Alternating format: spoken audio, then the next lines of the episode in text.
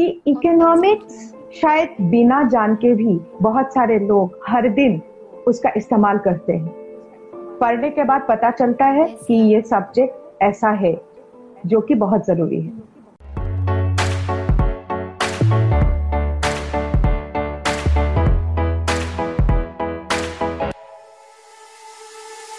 Good evening viewers मैं Garima Singh, Shashi dream foundation की ओर से आप लोगों का बहुत बहुत स्वागत करती हूँ। और मैं आ चुकी हूँ एक नए सेशन के साथ और हमारा आज का टॉपिक है करियर इन इकोनॉमिक्स हमें इस करियर की पूरी जानकारी देने के लिए, हमें गाइड करने के लिए आज हमारे साथ जुड़ी है डॉक्टर लारिमा मुखर्जी मैम जिन्होंने अपनी ग्रेजुएशन मास्टर्स पीएचडी इकोनॉमिक्स के साथ करी है and presently professor of economics है university of engineering and management में। वेलकम मैम थैंक यू मेरे सवालों पर आगे बढ़ने से पहले मैम मैं रिक्वेस्ट करना चाहूँगी प्लीज़ अपनी करियर और अपनी जर्नी के बारे में बताएँ। uh, जैसे कि uh, आपको पता ही है कि uh, मैंने इकोनॉमिक्स में सारी पढ़ाई की है। स्टार्टिंग फ्रॉम uh, मेरी ग्रेजुएशन उसके बाद मास्टर्स उसके बाद मैंने नेट क्वालिफाई किया है जो कि नेशनल एलिजिबिलिटी टेस्ट है इकोनॉमिक्स में। उसके बाद मैंने डॉक्टरेट uh, की है दैट इज़ पीएचडी मैंने किया है यूनिवर्सिटी ऑफ़ कल्याणी से वेस्ट बंगाल में है। Uh, ये है मेरी जर्नी पढ़ाई की और uh, रही पढ़ाने वाली जर्नी मैंने जर्नी शुरू किया है कोलकाता से ही। कोलकाता का एक गवर्नमेंट कॉलेज से मैंने अपना पढ़ाई मैंने अपना नौकरी और पढ़ाने की जर्नी मैंने शुरू की। उसके बाद मैंने सेंट जेवियर्स में कॉलेज कोलकाता में कुछ दिनों के लिए मैं पढ़ाई। सबसे ज़्यादा समय मैं पढ़ाई N S H M college of management and technology जो कि कोलकाता का एक मैनेजमेंट इंस्टीट्यूट है। और रिसेंटली अभी मैं पढ़ा रही हूँ university of engineering and management में। कोलकाता जिसका कि बिज़नेस एडमिनिस्ट्रेशन डिपार्टमेंट में मैं प्रोफेसर ऑफ़ इकोनॉमिक्स होके ज्वाइन की हूँ इसी साल। Yes,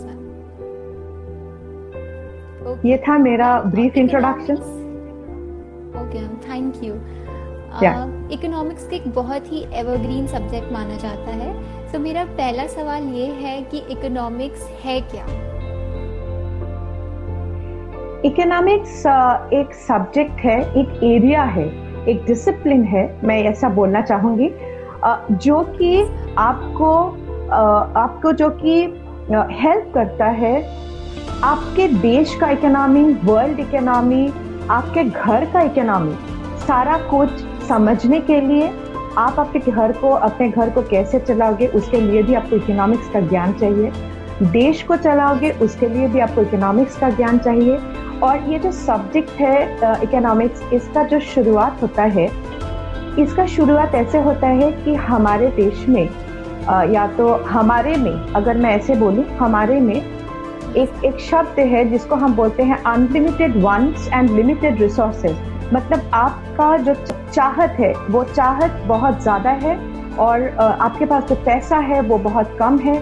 तो हम लोग वो जो पैसा हमारे पास है, उसी के हिसाब से हम लोग अपना जो इच्छा है उसको पूर्ण करते हैं और जिसको जो हमारे लिए सबसे ज़्यादा महत्वपूर्ण है, उसके, उसको सबसे ज़्यादा हम महत्वपूर्णता देते हैं, सबसे ज़्यादा उसको पूर्ण करने की कोशिश करते हैं। तो ये सब करने के लिए हमें जो सब्जेक्ट और जो विषय जानना चाहिए, वो शायद इकोनॉमिक्स है। और एक छोटी सी बात मैं बोलना चाहूँगी कि इकोनॉमिक्स शायद बिना जान के भी बहुत सारे लोग हर दिन उसका इस्तेमाल करते हैं। पढ़ने के बाद पता चलता है कि ये सब्जेक्ट ऐसा है, जो कि बहुत ज़रूरी है।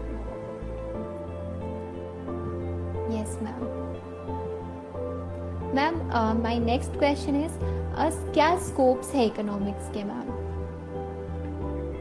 इकोनॉमिक्स पढ़ने का बहुत बहुत ज़्यादा मैं तो बोलूँगी इस ज़माने में, अभी का जो समय है, उसमें सबसे ज़्यादा स्कोप मैं बोलूँगी कि इकोनॉमिक्स का है।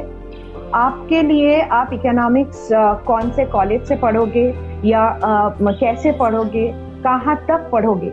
मतलब आप ग्रेजुएशन सिर्फ़ करोगे या तो आप मास्टर्स भी पढ़ोगे या तो आप ग्रेजुएशन करने के बाद आप आ, कोई दूसरा सब्जेक्ट लोगे कुछ भी आप करो आप इकोनॉमिक्स पढ़ने के बाद अगर वो सब करते हो तो उसका भी आपको इकोनॉमिक्स पढ़ने से बहुत सारा फ़ायदा है। और इंडियन इकोनॉमिक सर्वे सर्विस है जो कि आईईएस e के नाम से जाना जाता है तो वो बेसिकली आप वो बेसिकली आप पढ़ सकते हो अगर आप इकोनॉमिक्स को थोड़ी अच्छी तरह क्लास टेंथ और ट्वेल्थ के बाद जब आप ग्रेजुएशन करोगे, तब अगर इकोनॉमिक्स थोड़ी अच्छी तरह आप पढ़ोगे और पढ़ पाओगे तो तब आप जाके आईईएस का एग्ज़ाम ले सकते हो, जिससे कि आपका करियर में बहुत ज़्यादा उन्नति होगा।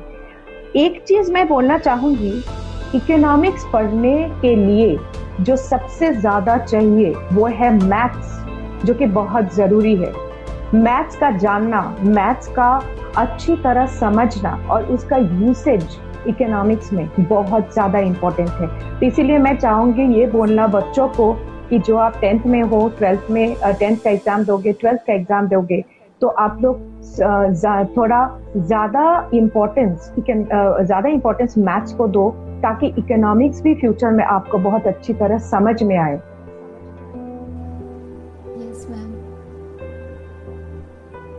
मैम माय मेरा नेक्स्ट क्वेश्चन है। क्या एलिजिबिलिटी क्राइटेरिया है फॉर इकोनॉमिक्स एंड क्या कैसे हम लोग वहाँ पे जा सकते हैं एंटर कर सकते हैं? एलिजिबिलिटी क्राइटेरिया तो हमेशा से ही जैसे आ, मुझे लगता है कि बाकी सब्जेक्ट्स में भी है।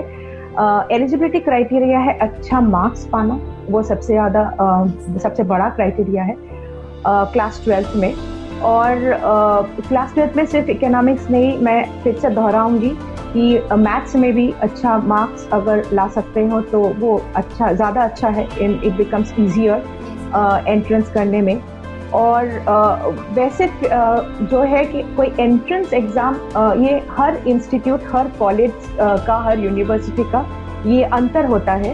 कि अगर वो चाहे तो वो एंट्रेंस टेस्ट ले सकते हैं, लेकिन काफ़ी जगह पे एंट्रेंस टेस्ट नहीं है। कोलकाता में जैसे प्रेसिडेंसी कॉलेज में एंट्रेंस टेस्ट है, लेकिन बाकी बहुत सारे कॉलेज में यूनिवर्सिटीज़ में नहीं है। तो यही है, इसी तरह दाखिला मिल सकता है। बहुत अच्छे सारे कॉलेजेस है। यहाँ पे आपका दिल्ली में है पुणे में आपका फर्गूसन कॉलेज है, जो कि बहुत प्रसिद्ध है इकोनॉमिक्स पढ़ने का। और फिर कोलकाता में बहुत सारा कॉलेजेस है जेवियर सेंट जेवियर्स है प्रेसिडेंसी है, जादवपुर यूनिवर्सिटी में बहुत अच्छा फैकल्टीज वहाँ पे है जो कि इकोनॉमिक्स पढ़ाते हैं। और ये है कि आप इकोनॉमिक्स प्योर इकोनॉमिक्स ऑनर्स आप अगर पढ़ना चाहते हो तो उसके लिए। अगर आप चाहते हो कि इकोनॉमिक्स पढ़ने के बाद ग्रेजुएशन में मैं कुछ दूसरा स्ट्रीम ज्वाइन करूँ, दूसरा सब्जेक्ट दूसरा विषय लेके पढ़ूँ तो वो भी किया जा सकता है। उसके लिए भी इकोनॉमिक्स हेल्प में आता है।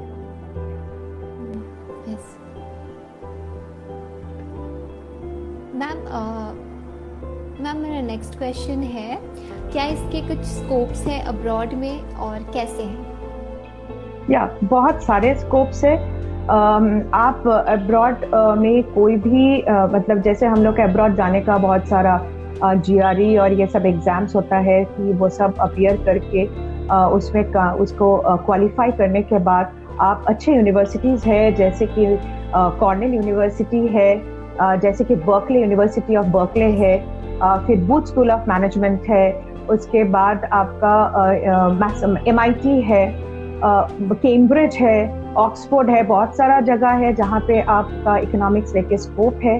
और इससे और भी एक चीज़ मैं बोलना चाहूँगी चाहूँगी कि अगर कोई इकोनॉमिक्स ही सिर्फ़ पढ़ के मेरे जैसा उसी सब्जेक्ट के दायरे में रहना चाहेगा और चाहता है तो मैं बोलूँगी कि नेट एग्जामिनेशन है जो कि बहुत ज़रूरी है क्वालिफाई करना क्योंकि उससे क्या होता है आपको इकोनॉमिक्स का कितना ज्ञान है उसका एक बेंचमार्क समझ में आता है क्योंकि ऑल इंडिया लेवल का एग्ज़ाम है। तो नेट एग्जामिनेशन देने के बाद कहीं पे भी पीएचडी के लिए एनरोल हो सकते हैं कोई भी अच्छा इंस्टीट्यूट में। जवाहरलाल नेहरू यूनिवर्सिटी है दिल्ली यूनिवर्सिटी है आ, मेरे हिसाब से वो काफ़ी अच्छे हैं क्योंकि उनके फैकल्टीज बहुत अच्छे हैं। तो इस तरह आगे बढ़ा जा सकता है। मैम कुछ क्वेश्चंस आ रहे हैं। मैम इकोनॉमिक हाँ। का इकोनॉमिक्स का पर्पस क्या है? पर्पस तो अगर मैं बोलूँ, ये डिफर करता है। पर्पस एक एक एक एक जन का एक एक टाइप का पर्पस है। कोई पहले से ही सोच लेता है कि इकोनॉमिक्स पढ़ने के बाद मुझे एमबीए में जाना है, जो कि मैनेजमेंट कोर्स है, जो कि master of business management business administration का कोर्स है। तो किसी का ये पर्पस होता है, किसी का पर्पस होता है कि मैं इकोनॉमिक्स पढ़ने के बाद मैं पीएचडी करूँ। कोई सोचता है इकोनॉमिक्स पढ़ने के बाद मैं आईईएस का एग्ज़ाम लूँ कोई सोचता है इकोनॉमिक्स पढ़ने के बाद मैं आईएएस का एग्ज़ाम लूँ that is Indian administrative service तो ये पर्पस डिफर करता है, लेकिन हाँ पर्पस अगर सबका मैं एक मान के चलूँ तो मुझे ये बोलना ज़रूरी लग रहा है कि पूरे देश का इकोनॉमी या देश के बारे में जानने के लिए मुझे जो सब्जेक्ट बहुत अच्छी तरह पढ़ना पड़ता है या पढ़ना पड़ेगा वो है इकोनॉमिक्स इकोनॉमिक्स पढ़ने से आपको ओवरऑल एक नॉलेज मिल जाती है। पेपर में भी आपको आ, ये जो बिज़नेस पेज है बिज़नेस पेज पढ़ने से बहुत सारे टर्म्स है जो कि लोग जो लोग इकोनॉमिक्स नहीं पढ़े हैं उन लोगों को फट से समझ में नहीं आती है। लेकिन जो लोगों को पता है इकोनॉमिक्स के कुछ टर्म्स के बारे में वो लोग फट से समझ जाते हैं, उनके दिमाग में आ जाता है कि ओके अगर कोई ट्रेड डिफिसिट के बारे में बोलता है, कोई ग्रॉस डोमेस्टिक प्रोडक्ट जो जीडीपी है, उसके बारे में कोई बोलता है तो इसका क्या इम्प्लीकेशन है? रिज़र्व बैंक ऑफ़ इंडिया क्या है? फ़िज़िकल पॉलिसी क्या है? तो ये सारी चीज़ उनके दिमाग में आ जाता है फट से जो लोग इकोनॉमिक्स पढ़ते हैं और मुझे लगता है कि देश के बारे में बार बार जो मैं कहना चाहती हूँ कि देश के बारे में सबसे अच्छा ज्ञान अगर किसी को होता है तो शायद जो इकोनॉमिक्स लेके पढ़ते हैं उन्हीं को होता है। एब्सोल्युटली मैम बिकॉज़ न्यूज़पेपर्स में भी आते रहते हैं हमेशा अबाउट जीडीपी जीएनपी सो हमें अगर पता नहीं है तो हमें समझ नहीं आएगा। So ma'am um, मेरा next question है what is the job opportunity of economics? Yeah I already mentioned that job opportunities के बारे में ऑलरेडी मैं बोल चुकी हूँ। Uh, आप कुछ भी लाइन में जा सकते हो। किसी को अगर लगता है कि इकोनॉमिक्स पढ़ने के बाद वो कंप्यूटर एप्लीकेशन पढ़ेगा वो भी वो पढ़ सकता है। Uh, किसी को अगर लगता है कि क्योंकि maths is important maths essential है तो मैथ्स साथ में है। तो uh, उस हिसाब से इकोनॉमिक्स के बाद कोई कंप्यूटर साइंस पढ़ सकता है डेटा साइंस पढ़ सकता है मास्टर्स इन स्टैटिस्टिक्स पढ़ सकता है कुछ भी।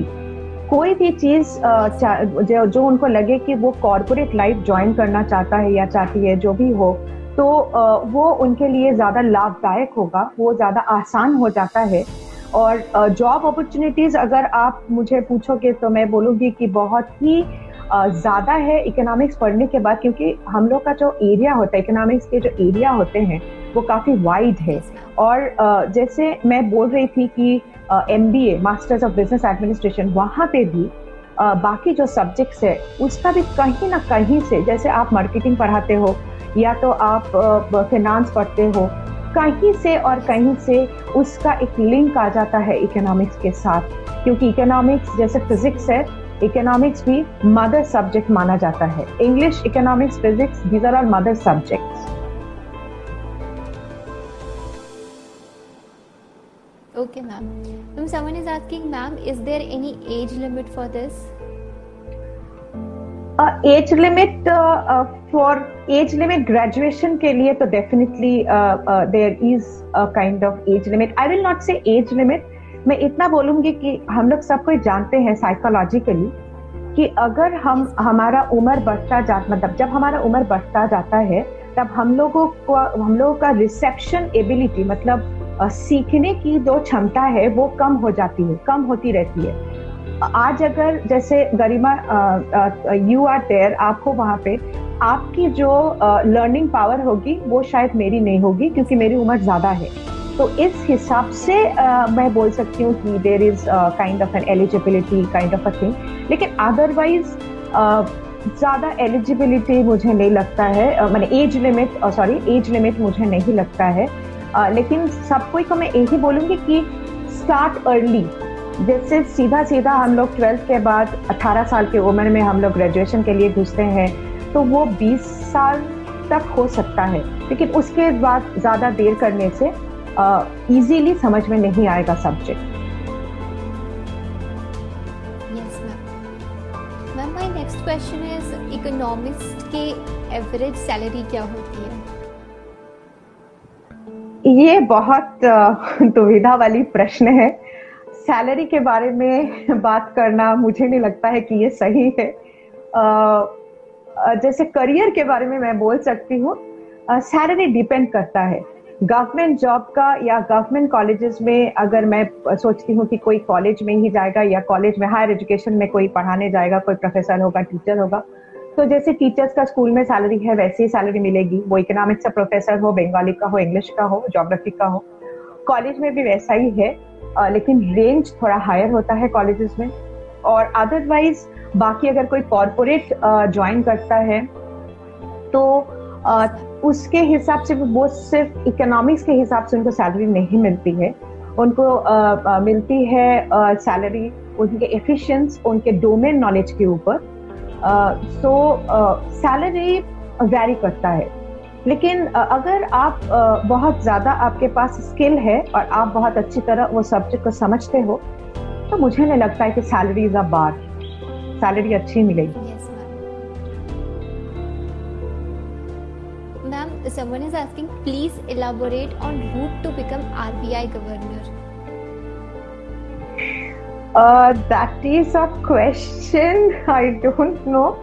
Uh, ये काफ़ी डिफ़िकल्ट क्वेश्चन है क्योंकि आरबीआई गवर्नर जैसे हमारे रघुराम राजन के बारे में मैं बोलूँगी ही has been the RBI governor लेकिन Raghuram Rajan IIM uh, uh, पास आई आई एम अहमदाबाद से अपना मैनेजमेंट करने के बाद रघुराम राजन ने उसके पहले sorry I I M Ahmedabad से आपका M B A P G D M करने के बाद P G B D PGBDA करने के पहले शायद नहीं कभी इकोनॉमिक्स पढ़ा है क्योंकि वो इंजीनियर है बाय प्रोफेशन तो रूट टू आरबीआई गवर्नर मुझे उस तरह मैं नहीं बता सकती क्योंकि जो भी किसी का एक मैनेजमेंट डिग्री हो, जिसको इकोनॉमी के बारे में ज्ञान हो, जो कि एक इंटरेस्ट रखता है और जो कि मैनेजमेंट में है, क्योंकि मैनेजमेंट मैं पहले भी बता चुकी हूँ, वहाँ पे इकोनॉमिक्स के पेपर है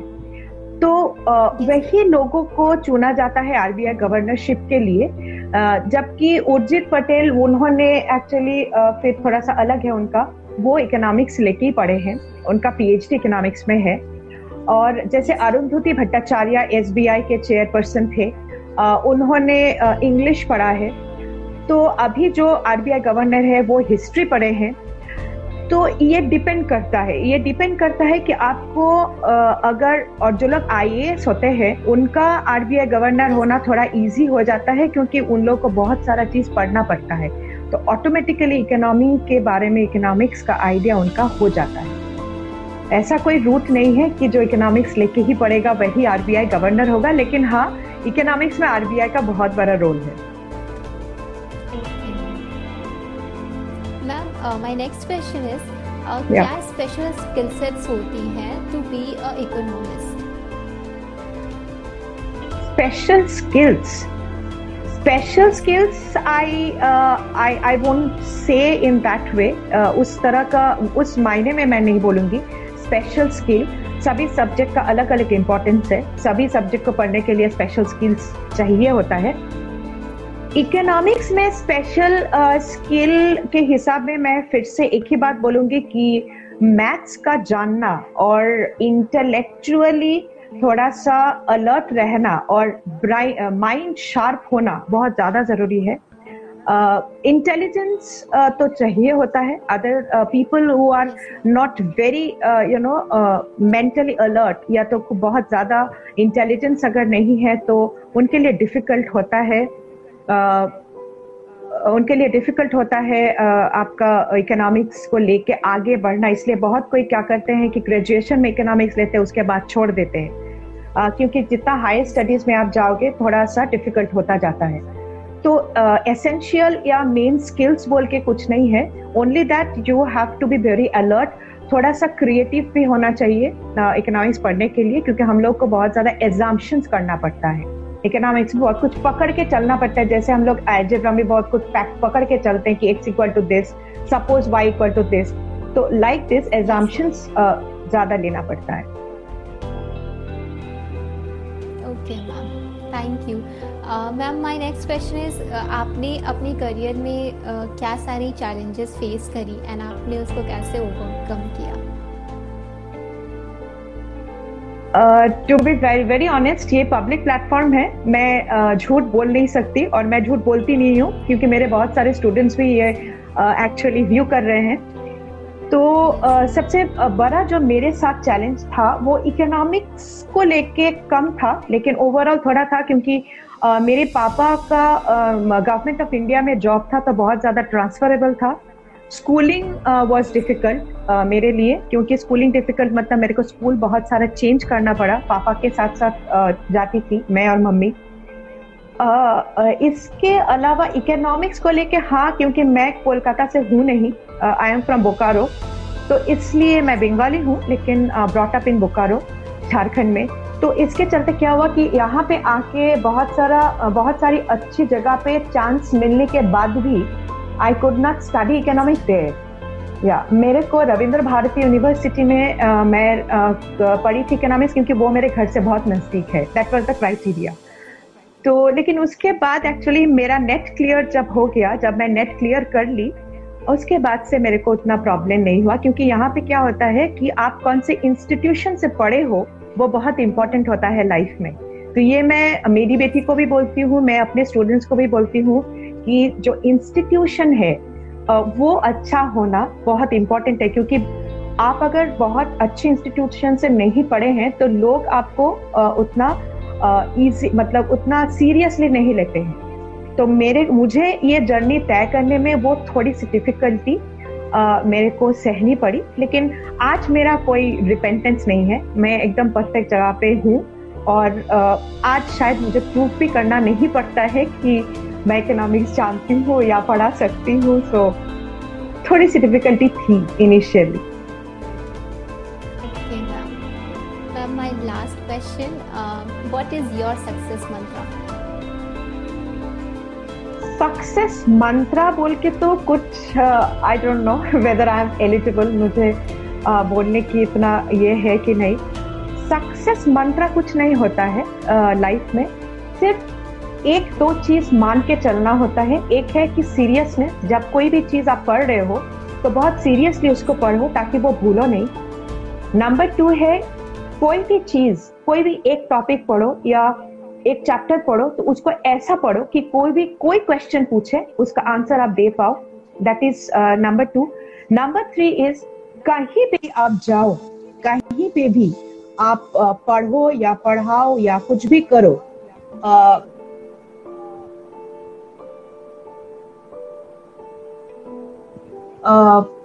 ऑनेस्टी जो कि आपका uh, सही बोलने का जो आपका आपने जो सही बोलने का जो साहस है उसको हमेशा बरकरार रहो। ऑनेस्टी से कभी भी कॉम्प्रोमाइज मत करो। ट्रूथफुलनेस से कभी भी कॉम्प्रोमाइज मत करो। उससे आप ऊँचा उठ सको ना उठ सको कोई माने नहीं है लेकिन एक चीज़ होता है लोग आपको बहुत रिस्पेक्ट करते हैं और लोग भी उसे जानते हैं कि आप झूठ बोलते नहीं हो और आप ऑनेस्ट हो। आप जो भी करते हो आप मन से करते हो। दिखावट नहीं रहना ही अच्छा है। उससे ज़्यादा चलता नहीं है और शायद इसीलिए मैं कॉरपोरेट में नहीं हूँ मैं टीचर हूँ। Okay ma'am thank you so much ma'am आपने बहुत अच्छी अच्छी बातें बताई। एंड थैंकफुली ये उन लोगों को बहुत हेल्प करेगा जिन्हें इस फ़ील्ड में करियर बनानी है।